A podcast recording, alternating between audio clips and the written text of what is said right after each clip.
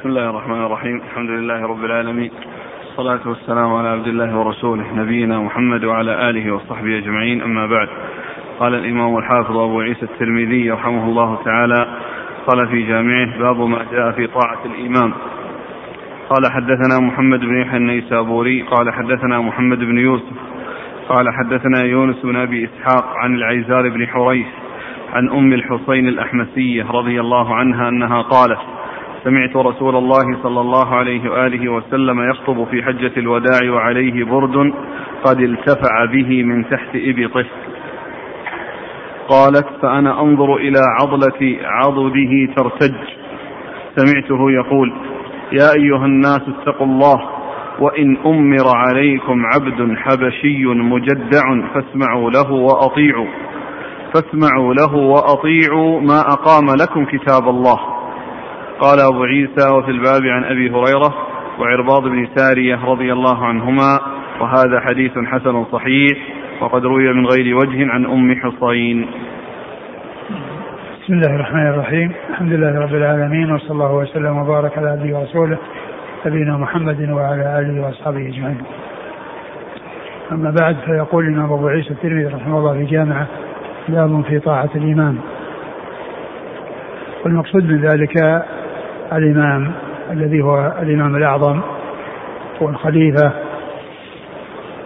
أو كذلك أيضا من يكون له ولاية خاصة كالأمير على ناحية معينة أو أمير الجيش فإن هؤلاء يسمع لهم ويطاع فيما هو طاعة لله عز وجل ولرسوله صلى الله عليه وسلم أو يعني بما بكل شيء ليس معصية.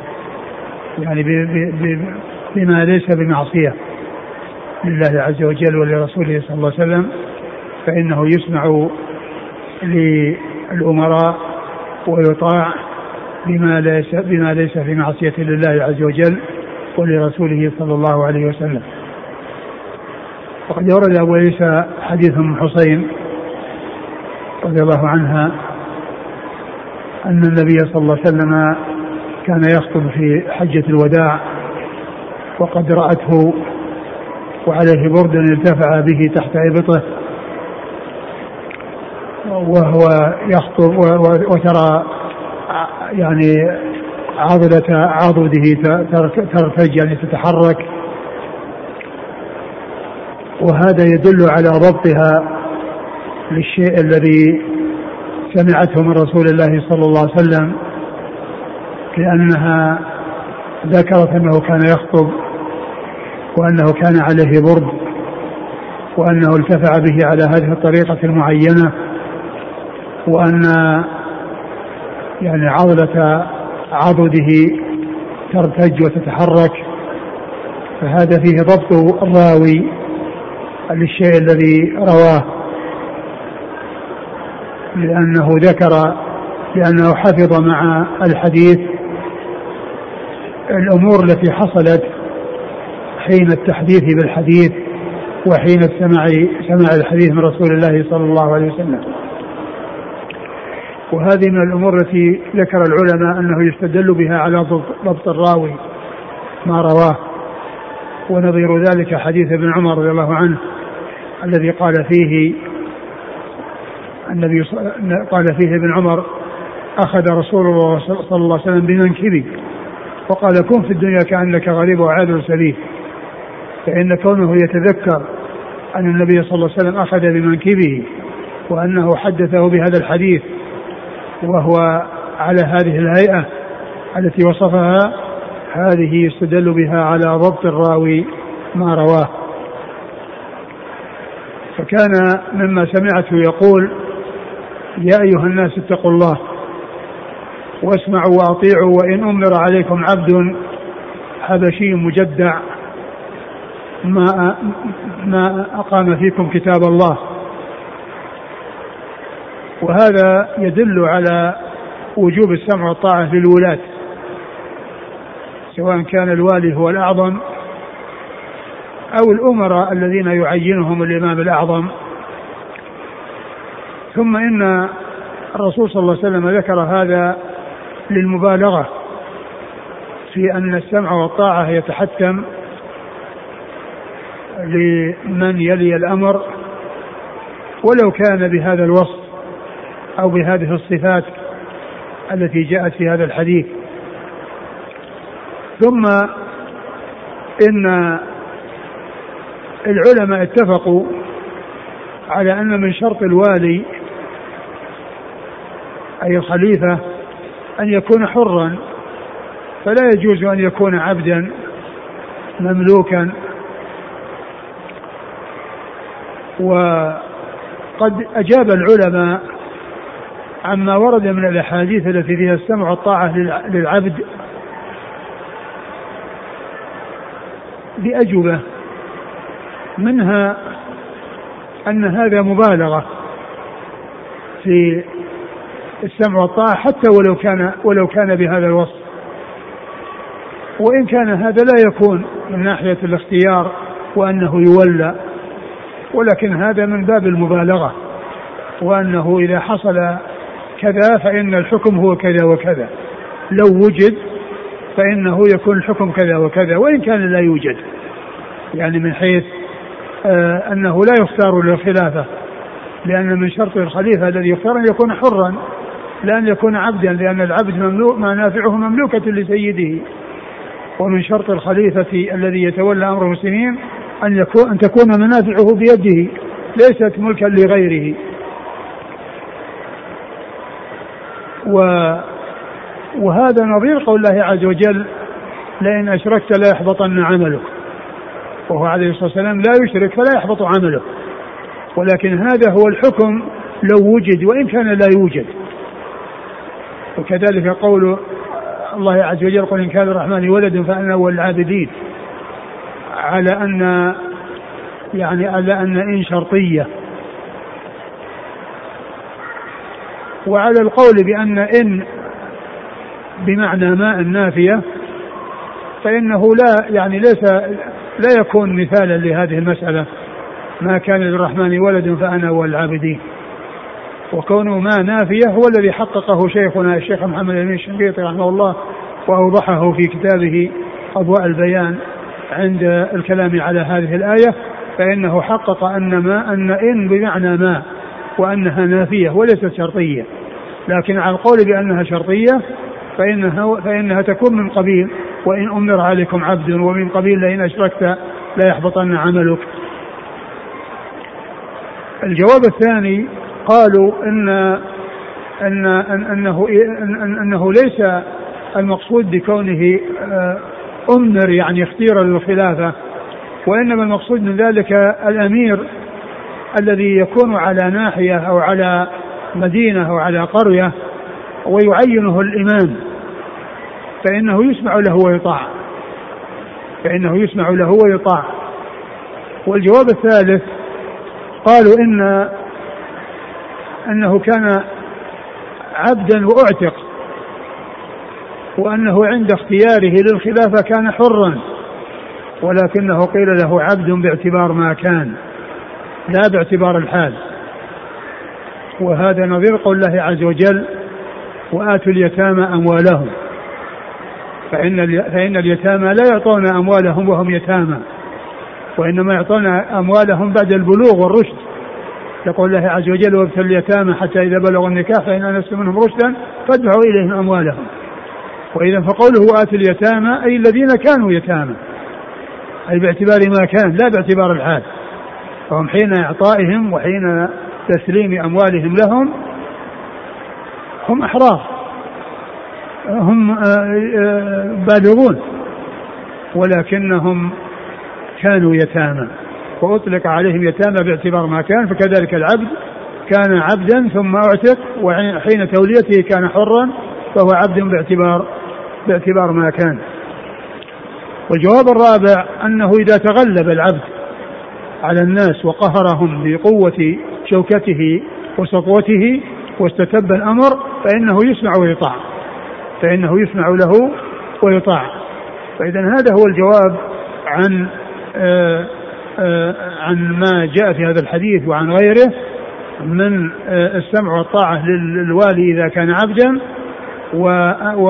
والمسألة آه، معلوم أنها إجماعية يعني من ناحية أن العبد لا يختار للخلافة بل الذي يختار هو الحر الذي يملك منافعه.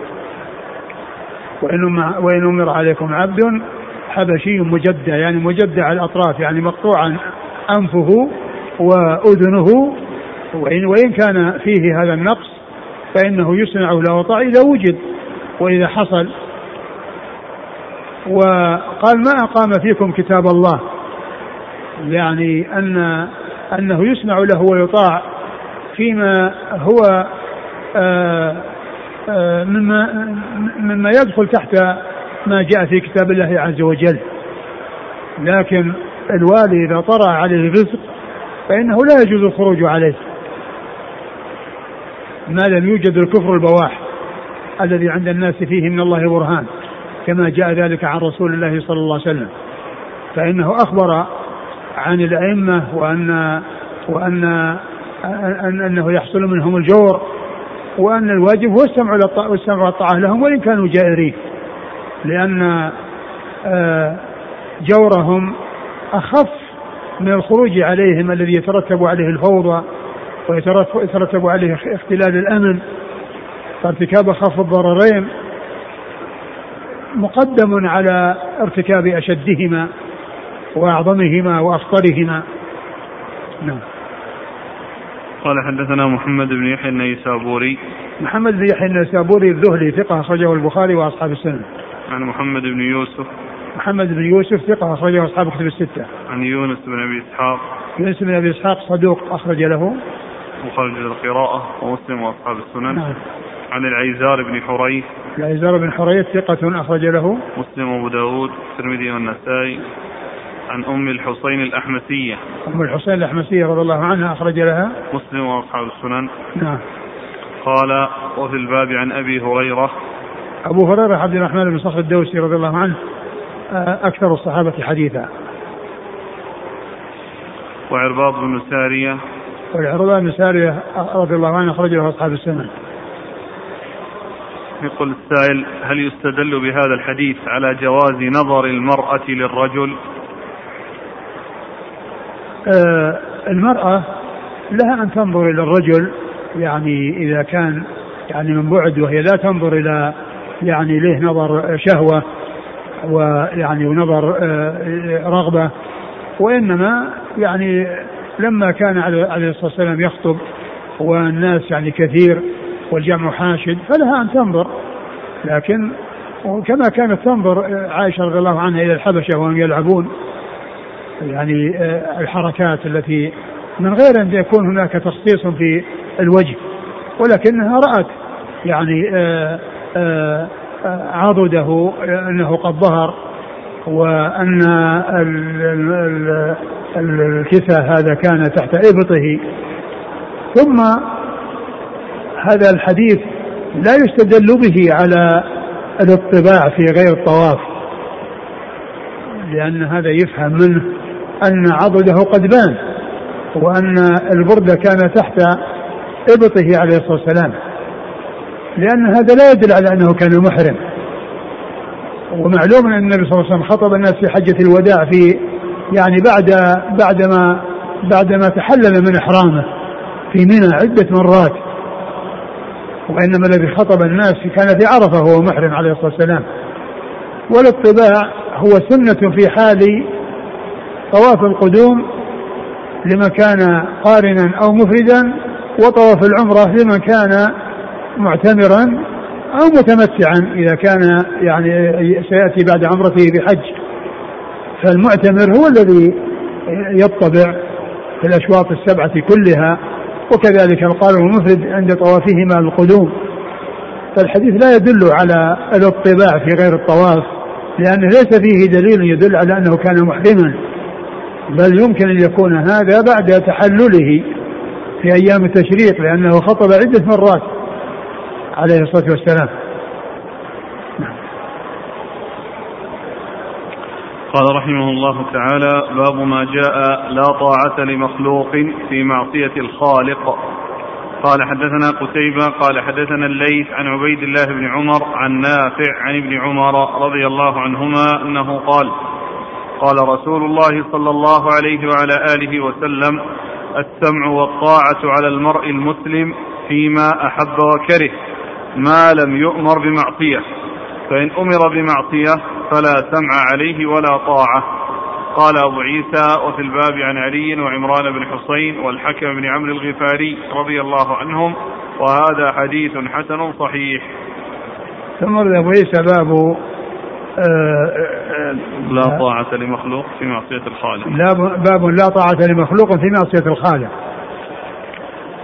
الذي تقدم في الباب الذي قبل هذا أنه يسمع ويطاع للوالي وإن كان عبدا مجدع الأطراف.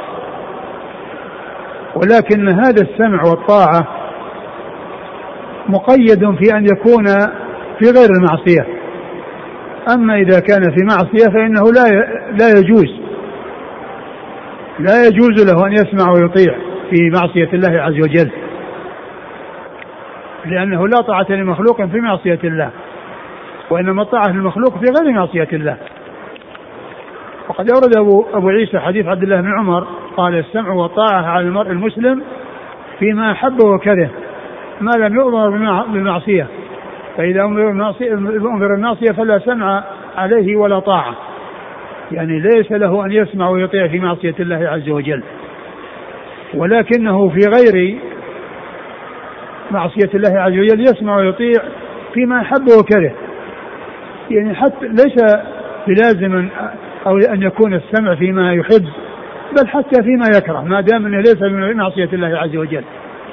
ما دام أنه ليس في معصية الله عز وجل فإن عليه يسمع ويطيع. وهذا السمع والطاعة مقيد في غير المعصية. ولو كان في الأمور التي يكرهها الإنسان ولا يشتهيها ولا يرغبها فإذا تعين عليه وأمر بأمر ليس معصية فإن عليه أن يسمع ويطيع. وقد جاء في القرآن الكريم قول الله عز وجل يا أيها الذين آمنوا أطيعوا الله وأطيعوا الرسول وأولي الأمر منكم. فإن طاعة ولاة الأمور قد جاءت في كتاب الله عز وجل. ولكنها جاءت آه، الأمر بالطاعة لولاة الأمور جاء تبعا لطاعة الله ورسوله صلى الله عليه وسلم. ولهذا جاء الفعل أطيعوا مع الله ومع الرسول صلى الله عليه وسلم ولم يأتي أطيعوا مرة ثالثة مع ولاة الأمور. لأن الله لم يقل أطيعوا الله وأطيعوا الرسول وأطيعوا الأمر منكم بل قال أطيعوا الله وأطيعوا الرسول وأولي الأمر منكم. فلم يعد الفعل أطيعوا مع ولاة الأمور وقد أعيد مع الرسول صلى الله عليه وسلم. وذلك أن الرسول صلى الله عليه وسلم معصوم لا لا يعني لا لا يأمر إلا بما هو طاعة الله عز وجل. لا يأمر إلا بما هو طاعة لأنه ثم أيضا هو مبلغ عن الله عز وجل. السنة وحي من الله والقرآن وحي من الله. والله عز وجل يقول ما ينطق عن الهوى إن هو إلا وحي يوحى. فما يأتي به الرسول صلى الله عليه وسلم هو وحي من الله. فإذا طاعة الرسول هي من طاعة الله عز وجل وهو لا يأمر إلا بما هو طاعة لأنه مبلغ عن الله عز وجل. أما ولاة الأمور فإنهم غير معصومين وقد يأمرون بطاعة وقد يأمرون بمعصية. ولهذا لم يذكر الفعل معهم أطيعوا لبيان أن طاعتهم إنما تجب تبعا لطاعة الله ورسوله صلى الله عليه وسلم. لا أنها تكون استقلالا آه، آه، من دون قيد أو شرط بل بشرط أن تكون غير معصية. أما إن كانت معصية فإنه لا سمع ولا طاعة. وهذا هو السر كما قاله بعض أهل العلم في أن الفعل لم يعد مع ولاة الأمور وقد أعيد مع الرسول صلى الله عليه وسلم. لأن لبيان أن طاعتهم إنما تجب تبعا لطاعة الله ورسوله صلى الله عليه وسلم لا تكون مستقلة في كل شيء لأنهم غير معصومين. قد يأمرون بمعصية وقد يأمرون بطاعة. فإذا أمروا بطاعة يسمع لهم ويطاع وإذا أمروا بمعصية فإنه لا يسمع لهم ولا يطاع نعم. قال حدثنا قتيبة قتيبة بن سعيد بن جميل بن طريف البغلاني ثقة أخرج له أصحاب كتب الستة. عن الليث والليث بن سعد المصري ثقة فقيه أخرج له أصحاب كتب الستة. عن عبيد الله بن عمر عبيد الله بن عمر العمري المصغر وهو ثقة أخرج له أصحاب كتب الستة. عن نافع عن نافع مولى بن عمر وهو ثقة أخرج له أصحاب كتب الستة. عن ابن عمر عن عبد الله بن عمر بن الخطاب رضي الله عنهما أحد العباد له الأربعة من الصحابة وأحد السبعة المكثرين من حديث رسول الله صلى الله عليه وسلم. قال في الباب عن علي علي بن أبي طالب أمير المؤمنين ورابع الخلفاء الراشدين الهاديين المهديين صاحب المناقب الجمة والفضائل الكثيرة وحديثه عند أصحاب الكتب الستة. وعمران بن حصين وعمران بن حصين أبو نجيد رضي الله عنه أخرج له أصحاب الكتب الستة. والحكم بن عمرو الغفاري أخرج له أصحاب الكتب إلا مسلم. نعم.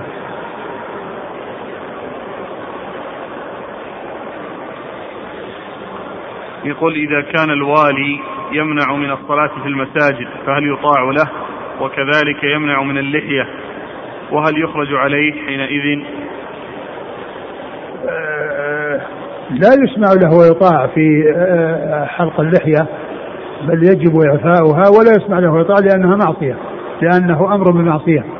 وكذلك يعني منعه من المساجد إذا كان يمنع المساجد فإنه لا يسمع له ويطاع وإنما يؤتى إلى المساجد ويصلى بها لأن هذا من الأمور الواجبة التي أوجبها الله عز وجل. يقول إذا أمر الوالي بأمر مكروه على اصطلاح الفقهاء. ليس أمر محرم وإنما مكروه. ما في بأس يسمع له ويطاع. ما دام إنه ليس بحرام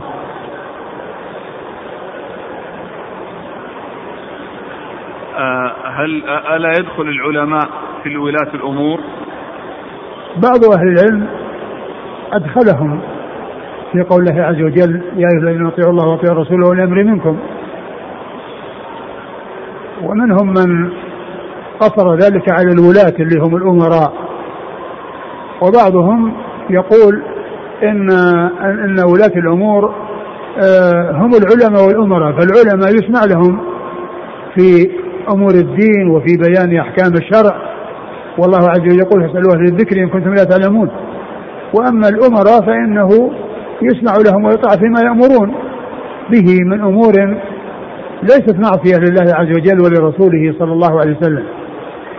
وممن جعل أو اختار أن الآية المراد بها العلماء والأمراء القرطبي وابن كثير. في تفسيره في تفسيريهما فإنهما اختارا أن أولي الأمر في الآية يراد بها العلماء والأمراء. جميعا.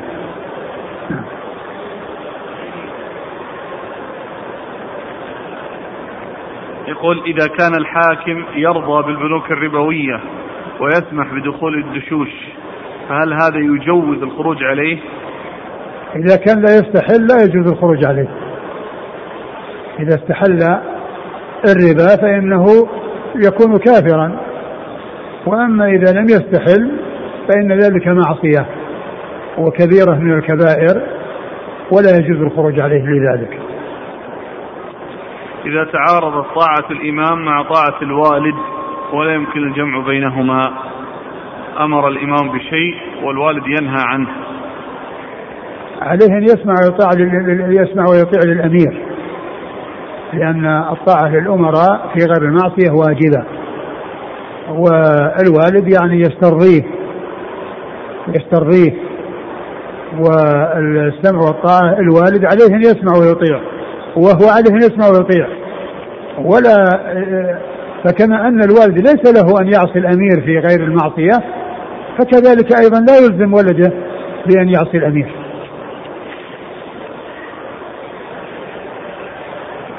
قال الحافظ بن حجر في التهذيب في ترجمة الحسن بن صالح بن حي قال وقولهم كان يرى السيف يعني كان يرى الخروج بالسيف على أئمة الجور وهذا مذهب للسلف قديم لكن استقر الأمر على ترك ذلك لما رأوه قد أفضى إلى أشد إلى أشد منه ففي وقعة الحرة ووقعة ابن الأشعث وغيرهما عظة لمن تدبر.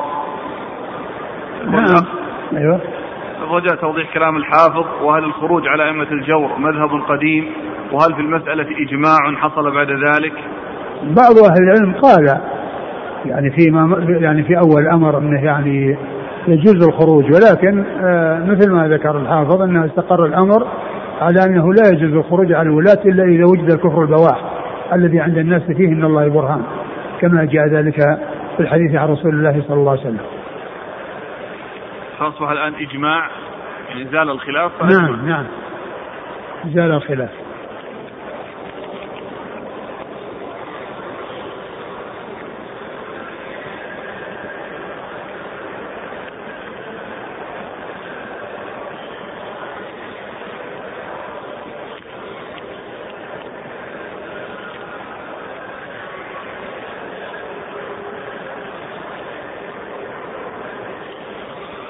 قال رحمه الله تعالى باب ما جاء في كراهية التحريش بين البهائم والضرب والوسم في الوجه. قال حدثنا أبو كريب قال حدثنا يحيى بن آدم عن قطبة بن عبد العزيز عن الأعمش عن أبي يحيى عن مجاهد عن ابن عباس رضي الله عنهما أنه قال نهى رسول الله صلى الله عليه وآله وسلم عن التحريش بين البهائم. قال حدثنا محمد بن المثنى قال حدثنا عبد الرحمن بن مهدي عن سفيان عن الأعمش عن أبي يحيى عن مجاهد أن النبي صلى الله عليه وآله وسلم نهى عن التحريش بين البهائم ولم يذكر فيه عن ابن عباس ويقال هذا أصح من حديث قطبة وروى شريك هذا الحديث عن الأعمش عن مجاهد عن ابن عباس عن النبي صلى الله عليه وآله وسلم نحوه. ولم يذكر فيه عن أبي يحيى. قال حدثنا بذلك أبو كريب عن يحيى بن آدم عن شريك وروى أبو معاوية عن الأعمش عن مجاهد عن النبي صلى الله عليه وآله وسلم نحوه. وأبو يحيى هو القتات الكوفي ويقال اسمه زاذان قال أبو عيسى وفي الباب عن طلحة وجابر وأبي سعيد وعكراش بن ذؤيب رضي الله عنهم.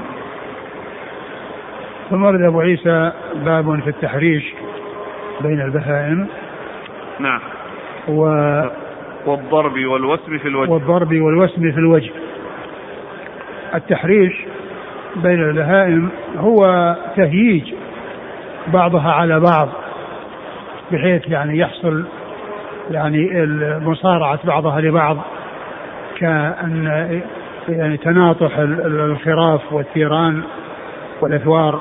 وكذلك أيضا آه، آه، الديكة يعني بحيث يعني بعضها يعني آه، يؤذي بعضا. هذا هو التحريش وهو لا يجوز لأن إيذاء البهائم لا يجوز لا يجوز الإنسان يؤذي البهائم ويلحق بها الضرر فلا يجوز له أن يتسبب في إيذاء بعضها بعضا. لا يكون سببا في أن يؤذي بعضها بعضا وذلك بالتحريش بينها وتهييج بعضها على بعض بحيث يضر بعضها بعضا ويؤذي بعضها بعضا فإن ذلك لا يجوز. وقد أورد أبو عيسى حديث آه ابن عباس. نعم. حديث ابن عباس رضي الله تعالى عنهما أن النبي صلى الله عليه وسلم نهى عن التحريش بين البهائم. نهى عن التحريش بين البهائم. والحديث في إسناده أبو يحيى القتات وهو لين الحديث فلا يحتج به لا يحتج بحديثه ولكن الحكم يدل عليه العمومات وهي يعني وهي النهي عن الإيذاء وكون الإنسان يؤذي غيره سواء كان من الإنسان أو الحيوان. فلا يجوز إذا كون الإنسان يؤذي غيره من الناس ولا من الحيوان. والحديث آه، هو غير ثابت. لأن فيه هذا الرجل الذي هو أبو يحيى القتات وهو لين الحديث فلا يحتج بحديثه ولكن الحكم يدل عليه العمومات التي تدل على النهي عن الإيذاء وعن الظلم. وأن يكون الإنسان يتسبب يعني آه، سواء يحصل منه الظلم والإيذاء أو يتسبب في حصوله ويكون سببا في حصوله فإن ذلك لا يجوز. نعم. قال حدثنا أبو كريب. أبو كريب محمد بن العلاء ابن كريب أبو كريب ثقة أخرج له أصحاب كتب الستة. عن يحيى بن آدم يحيى بن آدم الكوفي ثقة أخرج له أصحاب كتب الستة. عن قطبة بن عبد العزيز قطبة بن عبد العزيز ثقة أخرج له. صدوق له مسلم وأصحاب السنن. صدوق أخرج له.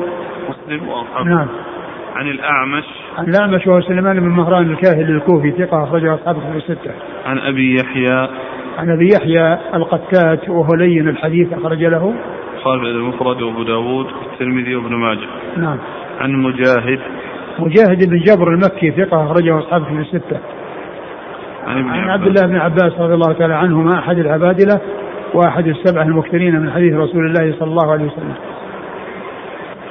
قال حدثنا محمد بن المثنى محمد المثنى هو أبو موسى العنزي الملقب الزمن وهو ثقة أخرجه أصحاب كتب الستة وهو آه شيخ لأصحاب كتب الستة ومثله محمد بن بشار الملقب بن دار فإنه أيضا شيخ لأصحاب كتب الستة.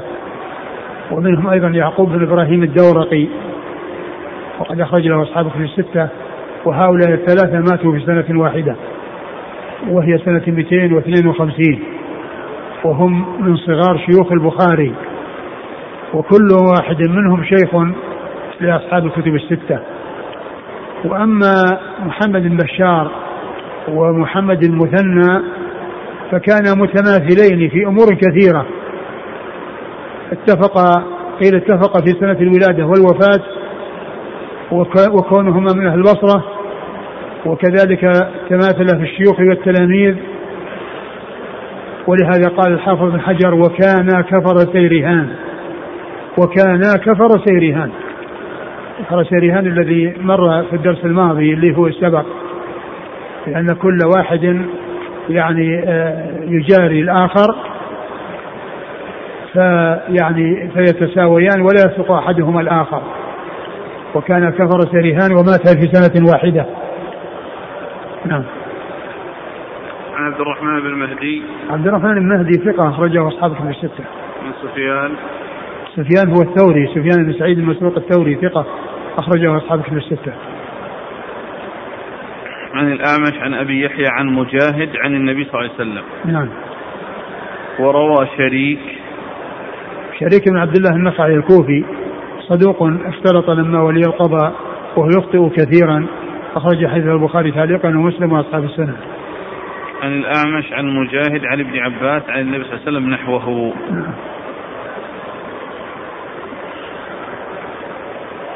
ولم يذكر فيه عن أبي يحيى. نعم. قال حدثنا بذلك أبو كريب عن يحيى بن آدم عن شريك. نعم.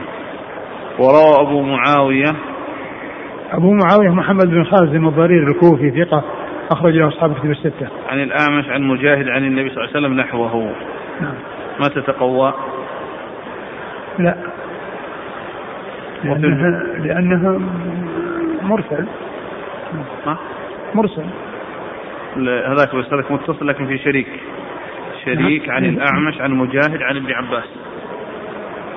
قالوا أبو معاوية. هذا غير الأخير. لا اللي قبله.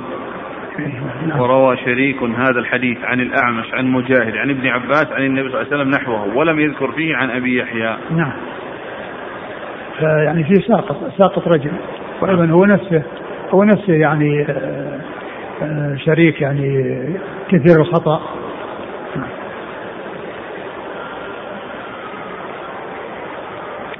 قال وفي الباب عن طلحة طلحة بن عبيد الله أحد العشرة المبشرين بالجنة وحديثه أخرجه أصحاب الكتب الستة. وجابر جابر بن عبد الله الأنصاري أحد السبعة المكثرين من حديث رسول الله صلى الله عليه وسلم. وأبي سعيد وأبو سعيد الخدري سعد بن مالك بن سنان من السبعة المكثرين من حديث رسول الله صلى الله عليه وسلم. وعكراش بن ذؤيب وعكراش أخرج له الترمذي وابن ماجه. نعم. مناسبة هذا الباب لكتاب الجهاد آه، اللي هو كراهية التحريش بين البهائم والضرب والوسم في الوجه لأن لأنه كما هو معلوم استخدام البهائم يعني في الحرب يعني هذا شيء لا بد منه كالخيل والإبل و وقد يحصل وسمها من أجل آه، آه، معرفتها بالوسم الذي يوضع عليها. وفيه بيان أن الوسم لا يكون في الوجه وكذلك الضرب أيضا لا يكون في الوجه. ولكن الضرب يعني هذا سيأتي في الحديث بعد هذا. الضرب والوسم ممكن لكن التحريش أقول الضرب والوسم لاعتبار أنها آلة الحرب وكذا قد ربما لكن التحريش بين البهائم هل هذا كان يعني معهود أنه يعمل في السفر أو كذا؟ لا أدري لكن يعني كما هو معلوم يعني ال آه، آه، إنه قد يحصل يعني مثلا فيه أو قد يحصل يعني في الأسفار يعني مثل هذا الشيء ثم أيضا هو ذكر الباب مشتملا على يعني أمور متعددة منها الضرب والوسم نعم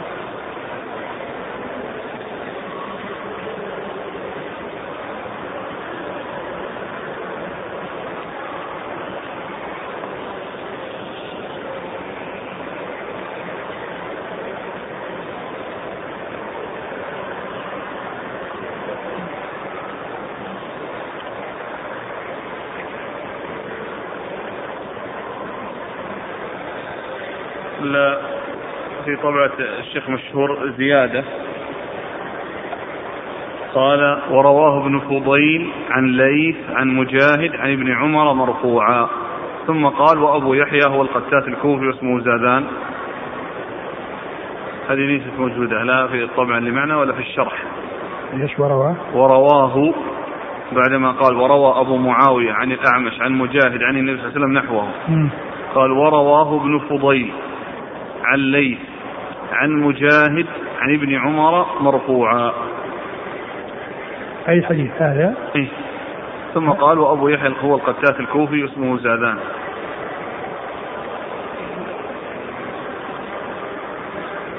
الذي بعده هو حديث ابن عمر. حديث جابر. نهى النبي عن الوسم في الوجه والضرب. ما أدري يعني هذه الزياده يعني خاصة بها. كم هذا نص؟ رواه ابن فضيل عن عن ليث. هذا ليث بن أبي سليم. نعم. ليث بن أبي سليم فيه كلام. نعم. نعم. ثم أيضا يعني معلق. يعني ما يعني الذي قبله الذي قبل ابن فضيل يعني غير معروفين. وابن فضيل من طبقة شيوخ شيوخ الترمذي.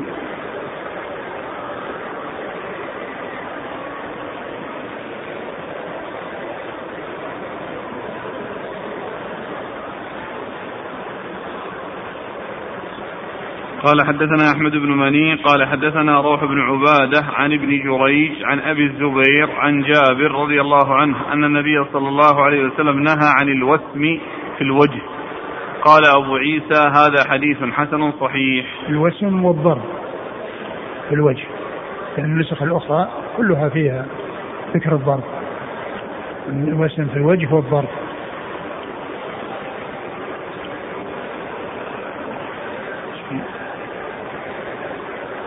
وأيضا هو كذلك في صحيح مسلم.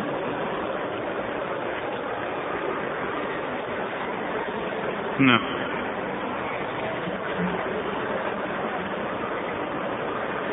نهى النبي صلى الله عليه وسلم. وهو لا يعني والترجمة أيضا ذكر الترجمة يعني توضحه لأنه ذكر الوسم وذكر الضرب. نعم.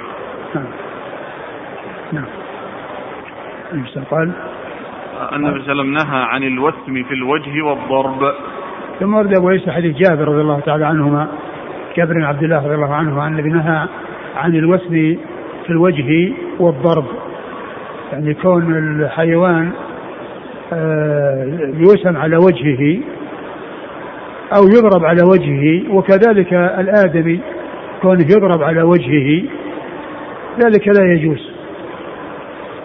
لأن الوجه هو مجمع المحاسن. وفيه ال يعني المنافذ التي هي يعني فيه البصر والسمع والأنف والفم فيكون الضرب يؤثر في هذه الحواس يكون له تأثير في هذه الحواس. وفيه أيضا إهانة للإنسان. وأيضا آه، فيه تعذيب. يعني الإنسان والحيوان فلا يجوز الضرب في الوجه للإنسان والحيوان ولا يجوز الوسم في الوجه للحيوان. نعم. قال حدثنا أحمد بن منيع. أحمد بن منيع ثقة أخرجها أصحاب كتب الستة. عن روح بن عبادة. روح بن عبادة ثقة أخرجها أصحاب كتب الستة. عن ابن جريج. ابن جريج عبد الملك بن عبد العزيز بن جريج ثقة أخرجها أصحاب كتب الستة. عن أبي الزبير. أبو الزبير محمد بن مسلم بن تدرس وهو ثقة وهو صدوق أخرجه أصحاب كتب الستة. عن جابر رضي الله تعالى عنهما وقد مر ذكره.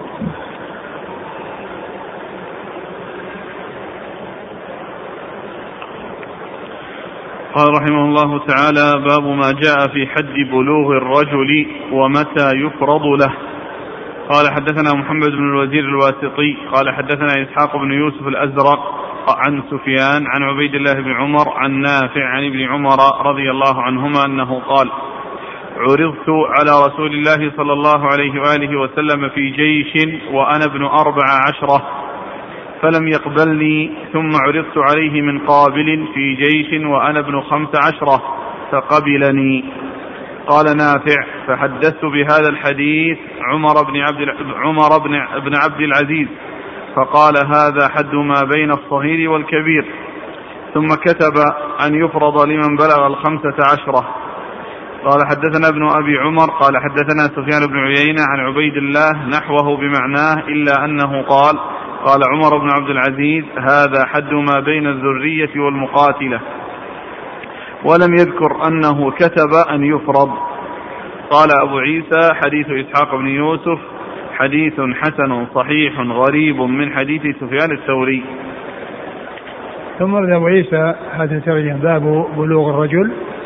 حد بلوغ الرجل ومتى يفرض له.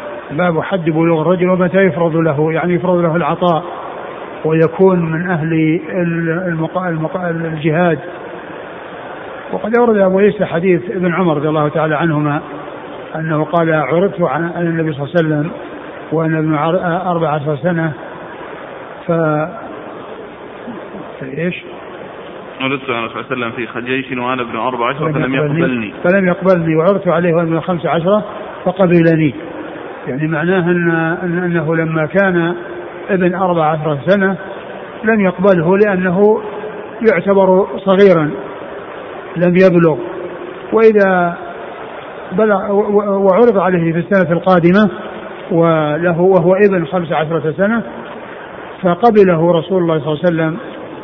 ففهم من هذا أن بلوغ خمس عشر سنة أنه يكون بها البلوغ. وقد سبق أن مر آه، ذكر الحديث فيما مضى في آه، في كتاب الأحكام ما يتعلق بالبلوغ. وأن البلوغ للرجل يكون باحتلامه ويكون بخروج الشعر الخشن حول قبله وإن لم يبلغ خمس عشرة سنة. وإذا بلغ خمس عشرة سنة يكون قد بلغ. فإذا هذه أمور ثلاثة يحصل بها البلوغ. كونه يحتلم ولو كان في سن صغير يعني قبل الخامسة عشرة. وكذلك إذا نبت شعر حول قبله خشن فإنه يعتبر بلغ كما في قصة بني قريظة.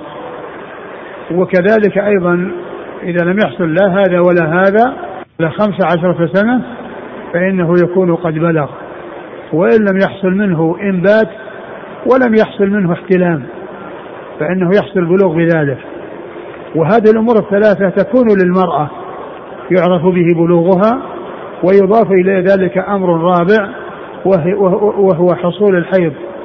فإنها إذا حاضت فإنها تكون قد بلغت. إذا حصل لها الحيض ووجد يعني آه، منها الحيض فإنها تكون قد بلغت. نعم. قال حدثنا محمد بن الوزير الواسطي. هو؟ ثقة الترمذي. نعم.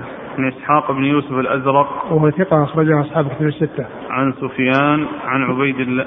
سفيان وعبيد الله ونافع وابن عمر مر ذكرهم قال حدثنا ابن أبي عمر. ابن أبي عمر هو العدني محمد بن يحيى صدوق أخرجه مسلم والترمذي والترمذي والنسائي بن ماجه. عن سفيان بن عيينة. سفيان بن عيينة المكي ثقة أخرجها أصحاب الكتب الستة. عن عبيد الله نحوه بمعناه. نعم.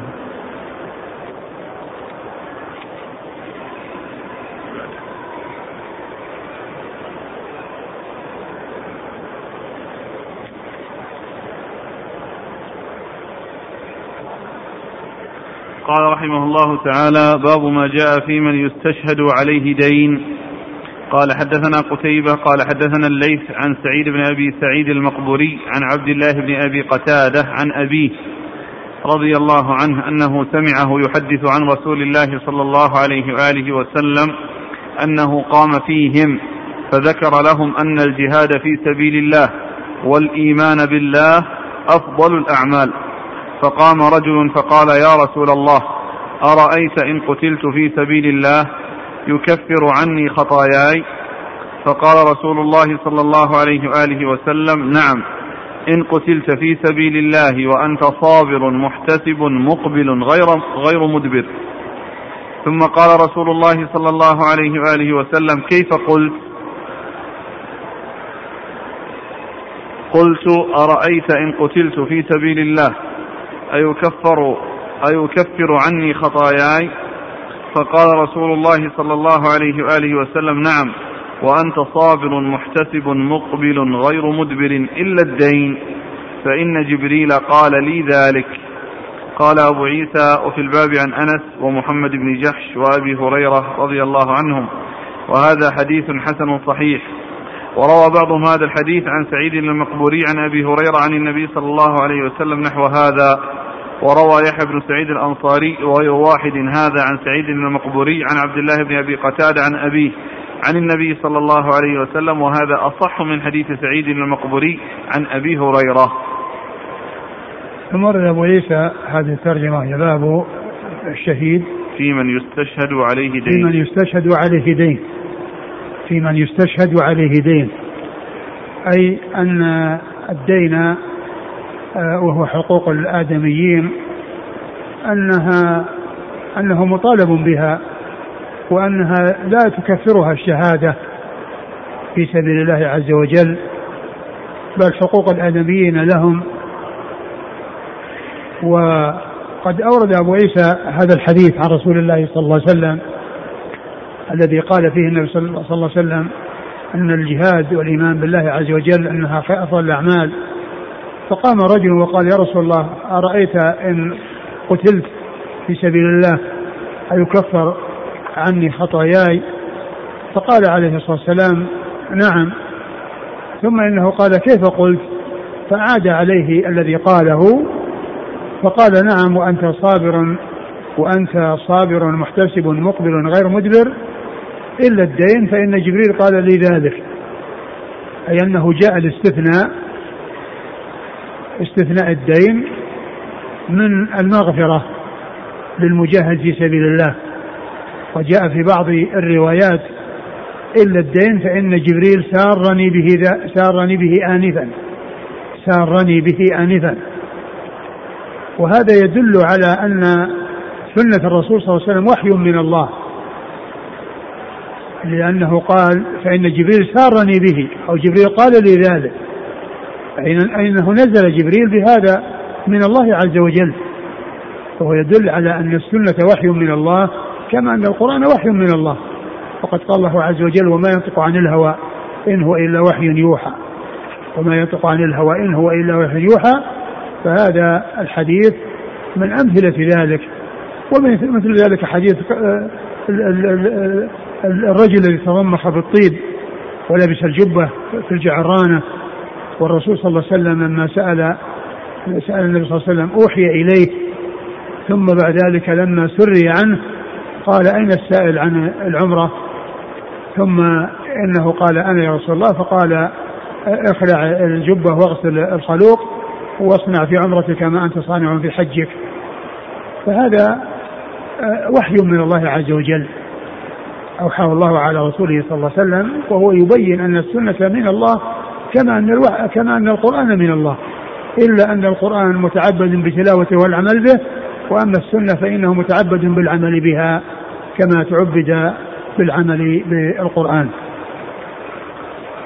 وهذا يدل على عظم شأن الدين وأن شأنه عظيم وأنه لا ينبغي التساهل به والتهاون لأن حقوق الآدميين مبنية على المشاحة وحقوق الله مبنية على المسامحة.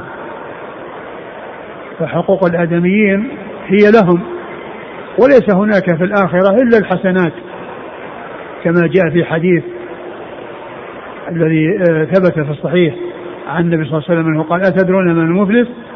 قالوا المفلس من لا درهم عنده ولا متاع.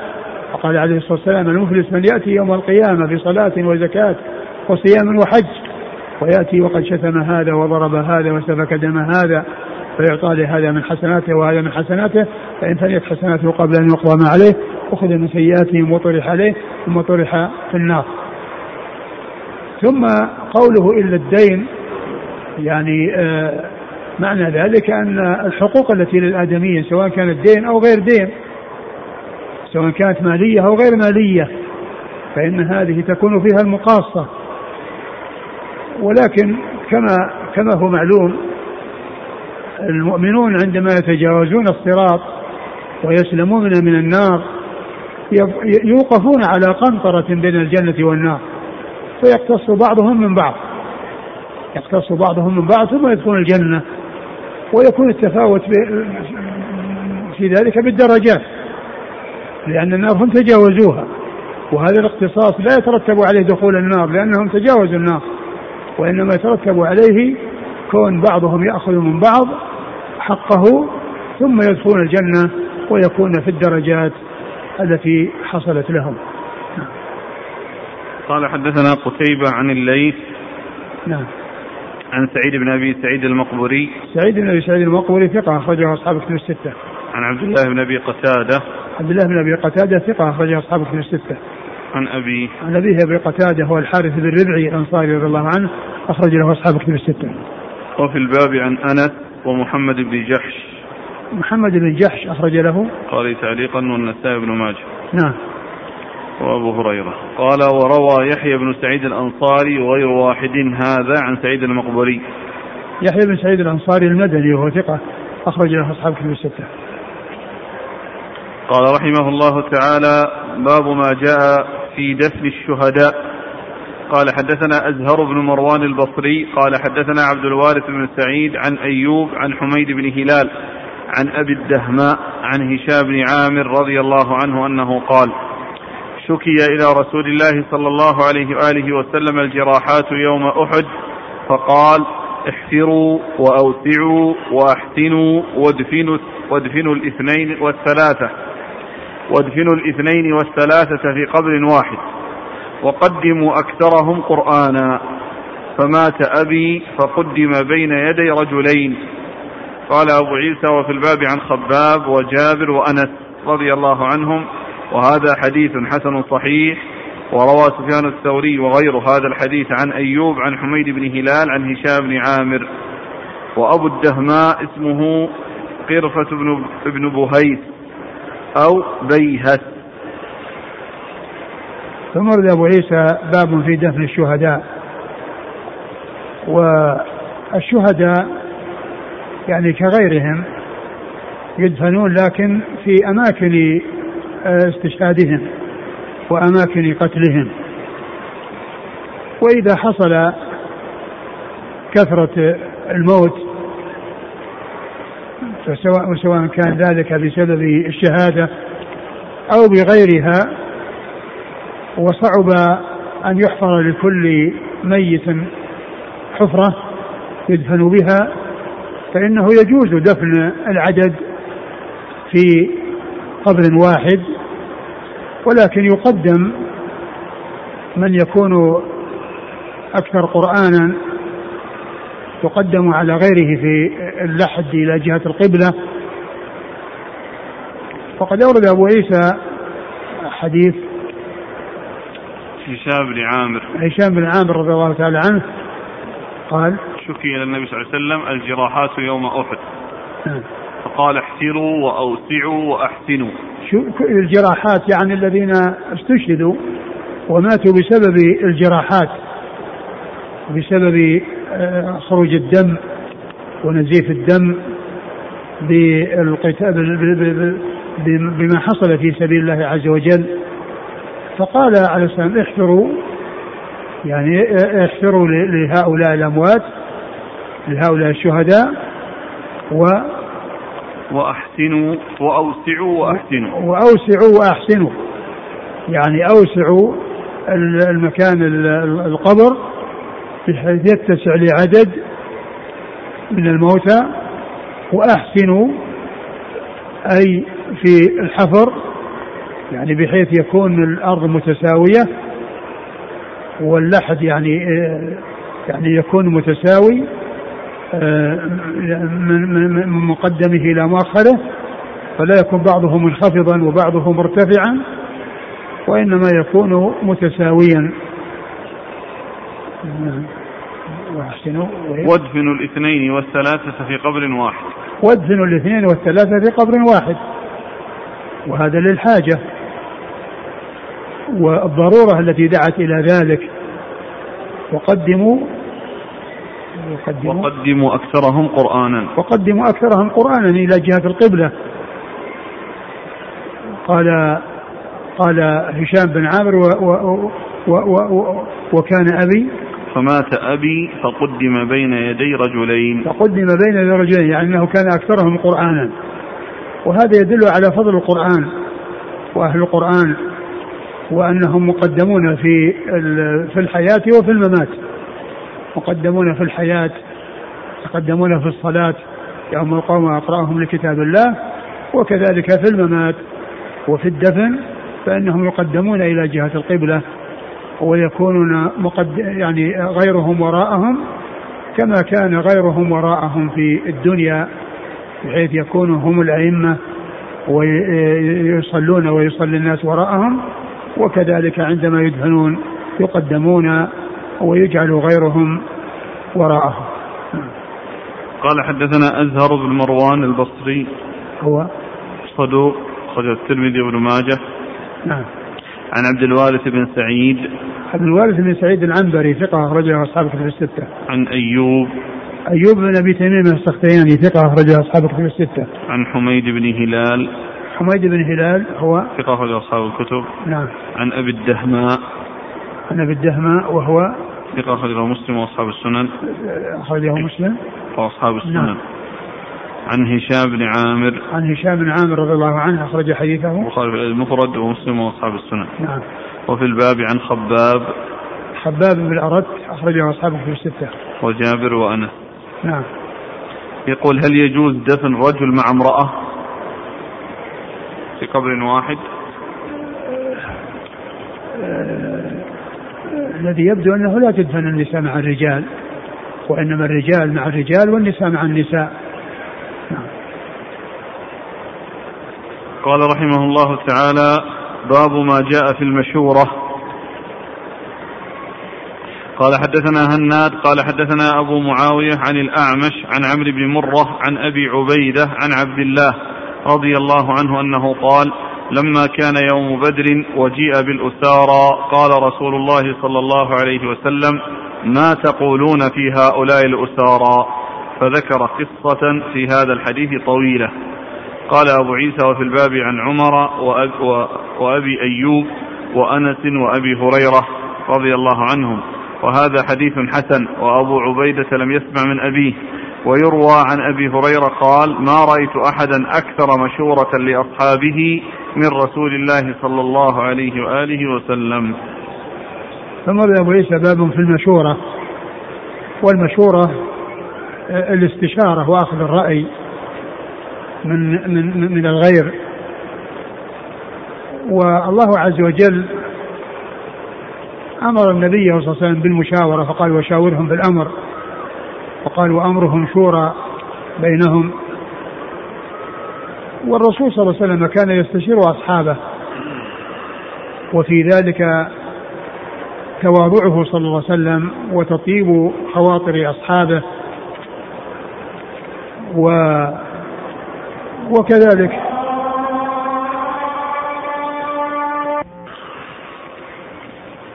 وكان عليه الصلاة والسلام يستشيرهم في في في, في فيما لم يكن عنده فيه شيء من من الله لم يوحى به إليه عليه الصلاة والسلام. و وقد ذكر أبو عيسى رحمه الله الحديث قصة أسارى بدر ومشورة النبي صلى الله عليه وسلم أصحابه يعني في ذلك. والحديث في إسناده آه، انقطاع لأن أبا عبيدة ابن عبد الله بن مسعود لم يسمع من أبيه. والترمذي حسنه ولكن لأن الحديث جاء من طرق أخرى ومن أوجه أخرى فهو حسنه من يعني آه، من أجل تعدد طرقه وكونه جاء من وجوه أخرى. وإلا فإن الإسناد الذي أورده آه، غير متصل. لأن أبا عبيدة بن عبد الله مسعود لم يسمع من أبيه. نعم. قال حدثنا هناد. هناد بن السري ثقة أخرج له البخاري في خاطئة العباد ومسلم وأصحاب السنن. عن أبي معاوية. أبو معاوية محمد بن خازم الضرير ثقة أخرج أصحاب الكتب الستة. عن الأعمش عن الأعمش. مر ذكره؟ عن عمرو بن مرة. عمرو بن مرة ثقة أخرج أصحاب الكتب الستة. عن أبي عبيدة. عن أبي عبيدة بن عبد الله مسعود وهو ثقة أخرج له. أصحاب الكتب. أصحاب الكتب عن عبد الله بن مسعود الهذلي رضي الله تعالى عنه وهو وحديثه أخرجه أصحاب الكتب الستة. وفي الباب عن عمر. عمر بن الخطاب أمير المؤمنين وثاني الخلفاء الراشدين الهاديين المهديين صاحب المناقب الجمة والفضائل الكثيرة وحديثه عند أصحاب الكتب الستة. وأبي أيوب. وأبو أيوب, وأبو, وأبو أيوب الأنصاري خالد بن زيد خالد بن زيد رضي الله عنه أخرج له أصحاب الكتب الستة. وأنس وأبي هريرة نعم ويروى عن أبي هريرة قال ما رأيت احدا أكثر مشورة لأصحابه من رسول الله صلى الله عليه وسلم. نعم. قال رحمه الله تعالى باب ما جاء لا تفادى جيفة الأسير. نعم. قال حدثنا محمود بن غيلان قال حدثنا أبو أحمد قال حدثنا سفيان عن ابن أبي ليلى عن الحكم عن مقسم عن ابن عباس رضي الله عنهما أن المشركين أرادوا أن يشتروا جسد رجل من المشركين. فأبى النبي قال حدثنا محمود بن غيلان. نعم. قال حدثنا أبو أحمد. قال حدثنا سفيان عن ابن أبي ليلى. نعم. عن الحكم عن مقسم عن ابن عباس. نعم. أن أن المشركين أرادوا أن يشتروا جسد رجل من المشركين. فأبى النبي صلى الله عليه وسلم أن يبيعهم إياه. قال أبو عيسى هذا حديث حسن غريب لا نعرفه إلا من حديث الحكم. ورواه الحجاج بن أرطاه أيضا عن الحكم. وقال أحمد بن حنبل ابن أبي ليلى لا يحتج بحديثه. وقال محمد بن إسماعيل ابن أبي ليلى صدوق ولكن لا نعرف صحيح حديثه من سقيمه. ولا أروي عنه شيئا وابن أبي ليلى صدوق فقيه وإنما يهم في الإسناد. قال حدثنا نصر بن علي قال حدثنا عبد الله بن داود عن سفيان الثوري قال فقهاؤنا ابن أبي ليلى وعبد الله ها؟ وعبد الله بن شبرمة. وعبد الله بن شبرمة. ثم رد أبو عيسى باب لا يفادى. لا تفادى جيفة الأسير. باب لا تفادى جيفة الأسير.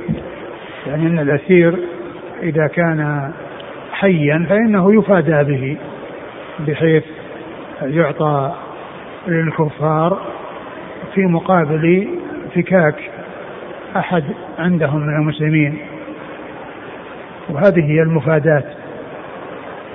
وأما إذا كان إذا كان الأسير يعني قد مات فلا يفادى بجثته ولا تباع جثته ولا تباع جثته. وقد أورد أبو عيسى يعني هذا الحديث الذي في إسناده ضعف لأن فيه ابن أبي ليلى وفيه أيضا الحكم يروي عن مقسم وهو قيل إنه لم يسمع منه إلا خمسة أحاديث وهذا ليس منها وهذا الحديث ليس منها فالحديث ضعيف ولكن الكافر لا يؤخذ له الميت لا يؤخذ له قيمة لأنه مثل الميتة والميتة لا يجوز بيعها ولا أخذ الثمن عليها. وكذلك الميت آه، من الكفار فإنه لا يؤخذ آه، في مقابل جثته آه، عوض وإنما تعطى لهم أو أو تدفن لكن لا يؤخذ في مقابلها شيء.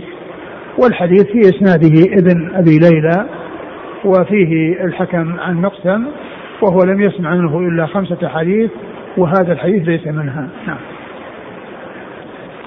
قال حدثنا محمود بن غيلان محمود بن غيلان ثقة أخرج له أصحاب كتب الستة إلا أبا داود عن أبي أحمد وأبو أحمد هو محمد بن عبد الله آه، آه، بن الزبير الزبيري وهو ثقة أخرجه أصحاب كتب الستة. عن سفيان عن ابن أبي ليلى. ابن أبي ليلى هو محمد بن عبد الرحمن وهو الفقيه وهو مشهور بالفقه ولكنه ضعيف في الحديث. أخرج له أصحاب السنن. أخرج له أصحاب السنن. عن الحكم. عن الحكم بن عتيبة الكندي وهو ثقة أخرج له أصحاب كتب الستة. عن مقسم. عن مقسم وهو ثقة خرج صدوق خرج له البخاري وأصحاب السنن. نعم. عن ابن عباس. ابن عباس رضي الله عنه ومر ذكره. قال ورواه الحجاج بن أرطاه.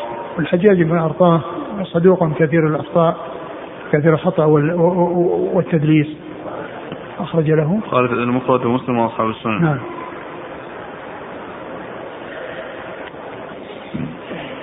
ثم قال أحمد ابن أبي ليلى لا يحتج بحديثه وقال أحمد إسماعيل بن أبي ليلى صدوق ولكن لا نعرف صحيح حديثه من سقيمه. نعم. اختلط هو أو حصل له لا نعرف صحيح حديثه من سقيمه. أقول ما أدري لكن يعني آه، قضية الاختلاط ما أدري يعني الاختلاط هذا هو هو شأن مختلط الذي يعني لا يقبل لكن هذا اختلط أو لا لا أدري لكنه يعني يقول إنه لا يميز يعني ما كان صحيحا من حديثه وما كان ضعيفا. قال حدثنا نصر بن علي. نصر بن علي الجهضمي ثقة أخرج له أصحاب كتب الستة. عن عبد الله بن داود. عبد الله بن داود هو القريبي وهو ثقة أخرج له أصحاب كتب الستة. إلا مسلم. إلا مسلم. عن سفيان الثوري قال فقهاؤنا ابن أبي ليلى وعبد الله بن شبرمة. نعم. انتهى باب ما جاء في الفرار من الزحف والله تعالى أعلم وصلى الله وسلم وبارك على رسول نبينا محمد وعلى آله وأصحابه أجمعين. جزاكم الله خيرا وبارك الله فيكم ونفعنا الله بما سمعنا وغفر الله لنا ولكم وللمسلمين أجمعين. يقول الأخ ما الجمع بين حديث أبي قتادة يغفر للشهيد كل شيء إلا الدين في ان الدين لا لا تكفره الشهادة وقول صلى الله عليه وسلم من أخذ أموال الناس يريد أداءها أداها الله عنه.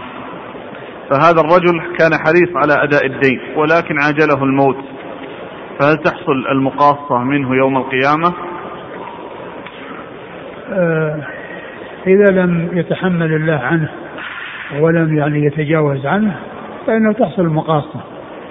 وأظن الشارح لما جاء عند هذا الحديث قال يعني إذا, إذا كان أظن لم ينوي السداد أو كلام شيء من هذا القبيل أظن ذكر الشارح كلاما حول هذا حول هذا القيد.